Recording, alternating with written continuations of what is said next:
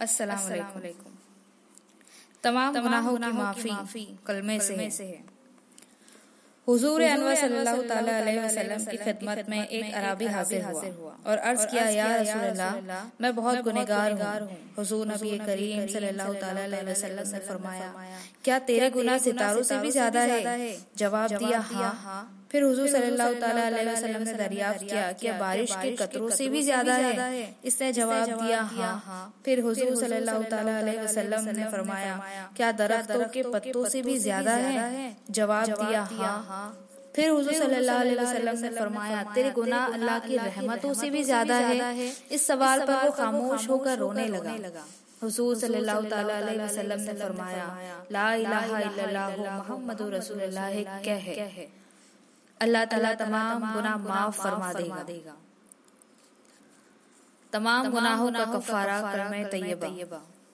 हज़रत अबू जर गफारी रदिल्लाह ताला ने अर्ज़ किया या रसूलल्लाह मुझे कोई वसीयत फरमा दीजिए इरशाद हुआ कि जब कोई बुराई सरजद हो जाए तो कफारे के तौर पर फ़ौरन कोई नेक काम किया करो।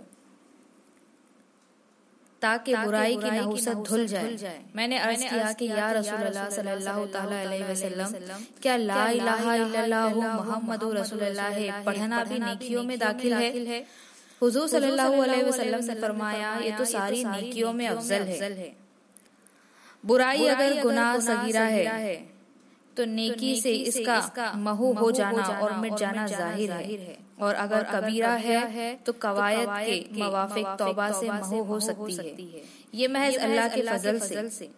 बहरहाल महू होने का मतलब ये है कि फिर वो गुना अमाल नामे में रहता है। ना कहीं उसका ज़िक्र होता है। चुनाचा एक हदीस में वारिद है कि जब बंदा तौबा करता है तो हक ताला शाना वो शान वो गुनाह करामन कातिबैन को भुला देता है और गुनाहगार के हाथ पाँव भी भुला देता है। और ज़मीन के उस हिस्से को भी इस पर वो गुनाह किया गया है हत्या के कोई भी इस गुनाह की गवाही देने वाला नहीं रहता। गवाही का मतलब ये है कि कयामत में आदमी के हाथ पाँव और बदन के दूसरे हिस्से नेक या बद अमाल जो भी किए हो उसकी गवाहियाँ देंगे। गुनाह से तौबा करने वाला ऐसा है जैसे कि गुनाह किया ही नहीं। तौबा इसको कहते हैं जो गुनाह हो चुका इस पर इंतहाई नदामत और शर्मिंदा हो। और आइंदा के लिए पक्का इरादा हो कि फिर कभी इस गुनाह को नहीं करूँगा। सारे गुनाह मिटाने वाला बड़ा कलमा है। अमीरुल मोमिनीन हज़रत अबू बकर सिद्दीक रजील्लाह ताला अन्हु से रिवायत है कि रसूलुल्लाह सल्लल्लाहु ताला अलैहि वसल्लम ने फरमाया मैंने सुना हज़रत जिब्रील अलैहि सलाम से कि वो खबर देते हैं कि खुदा इज्जतजल हक सजाना ताला ने फरमाया कि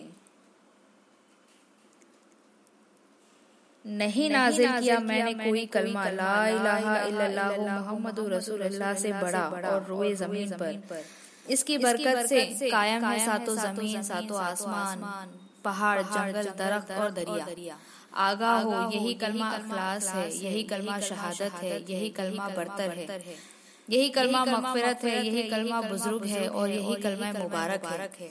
अगर एक पर्दे में ज़मीन व आसमान रख दिए जाए और दूसरे में ये कलमा तो ये ज़मीन व आसमान से भारी होगा। जिसने इस कलमे को एक बार कहा इसके सारे गुना बख्श दिए जाए अगरचे गुना मसले कफे दरिया से हो मजालिस सुनैया में है कि जब बंदा कलमे तैयबा ला इलाहा इल्लल्लाह मोहम्मद रसूलुल्लाह पढ़ता है तो एक फरिश्ता इस कलमे को आसमान पर ले जाता है।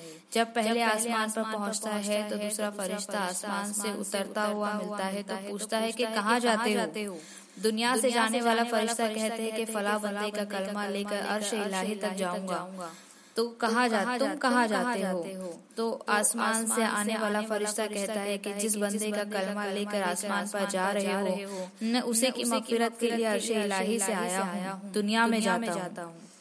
हज़रत जाबिर रदिल्लाह ताला से रिवायत है कि सरकार दो आलम सल्लल्लाहु ताला अलैहि वसल्लम ने फरमाया जो शख्स सुबह व शाम कलमे तैयब पढ़े इसका ज़िक्र करे तमाम फरिश्ते आसमान पर मजाकरात करते हैं और आखिर को अव्वल से मिला दो और जो गुनाह दरमियान में है फेंक दो। कलमे तैयब शफात का ज़रिया है। कयामत के रोज अल्लाह ताला के हुक्म से अम्बिया कराम औलिया अल्लाह और शहदा उज़्ज़ाम मुसलमानों की शिफात करेंगे। अल्लाह ताला उनको शिफात से बेशुमार गुनाहगारों को बख्श देंगे। शफात का अवलीन और आला हक रसूल अल्लाह सल्लल्लाहु अलैहि वसल्लम को हासिल होगा। और जिस शख्स ने कलमे तैयबा पढ़ा होगा हुजूर सल्लल्लाहु अलैहि वसल्लम इसकी ज़रूर शिफात करेंगे। हज़रत अबू हरीरा रदिल्लाहु ने एक मरतबा हुजूर नबी करीम सल्लल्लाहु अलैहि वसल्लम से पूछा कि या रसूलल्लाह कयामत के दिन आपकी शिफात को कौन हकदार होगा? तो रसूल सल्लल्लाहु अलैहि वसल्लम ने फरमाया कि मन काल ला इलाहा इल्लल्लाहु खालिसन मन कब्लिही व नफ्सी। यानी जो दिल व जान से खुलूस के साथ कलमे तैयबा का ज़िक्र करता हो। इस हदीस में बताया गया है कि जो लोग खुलूस दिल से कलमा पाक को कलमा पाक को विरद करते हैं उन्हें आखिरत में नबी करीम सल्लल्लाहु वसल्लम की शफात हासिल होगी। और जिसकी शफात होगी वो सादत मंद होगा।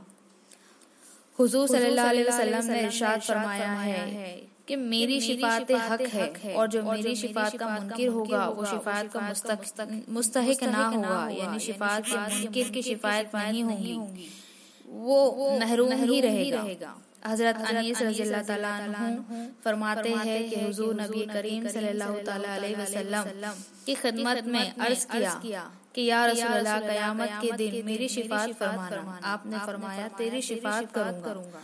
अर्ज़ की या नबी सल्लल्लाहु अलैहि वसल्लम मैं आपको वहाँ उस दिन कहाँ तलाश करूँगा।